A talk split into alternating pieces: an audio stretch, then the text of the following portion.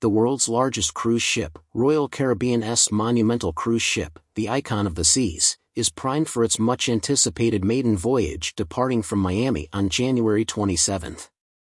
The ship, an astounding 365 meters long and touted as the largest in the world, recently completed final safety checks after docking in Ponce, Puerto Rico, for regulatory inspections with a capacity to accommodate up to 5,610 guests and 2,350 crew members, the Icon of the Seas is scheduled to dock in Miami on January 9, marking the countdown to its inaugural seven-day Caribbean journey. This megaship will offer year-round adventures to the eastern and western Caribbean from Miami, featuring sought-after destinations like St. Martin, Mexico, St. Thomas, and Royal Caribbean's exclusive private island, perfect day at Coco Cay in the Bahamas. The ship room rates vary based on itinerary and travel dates.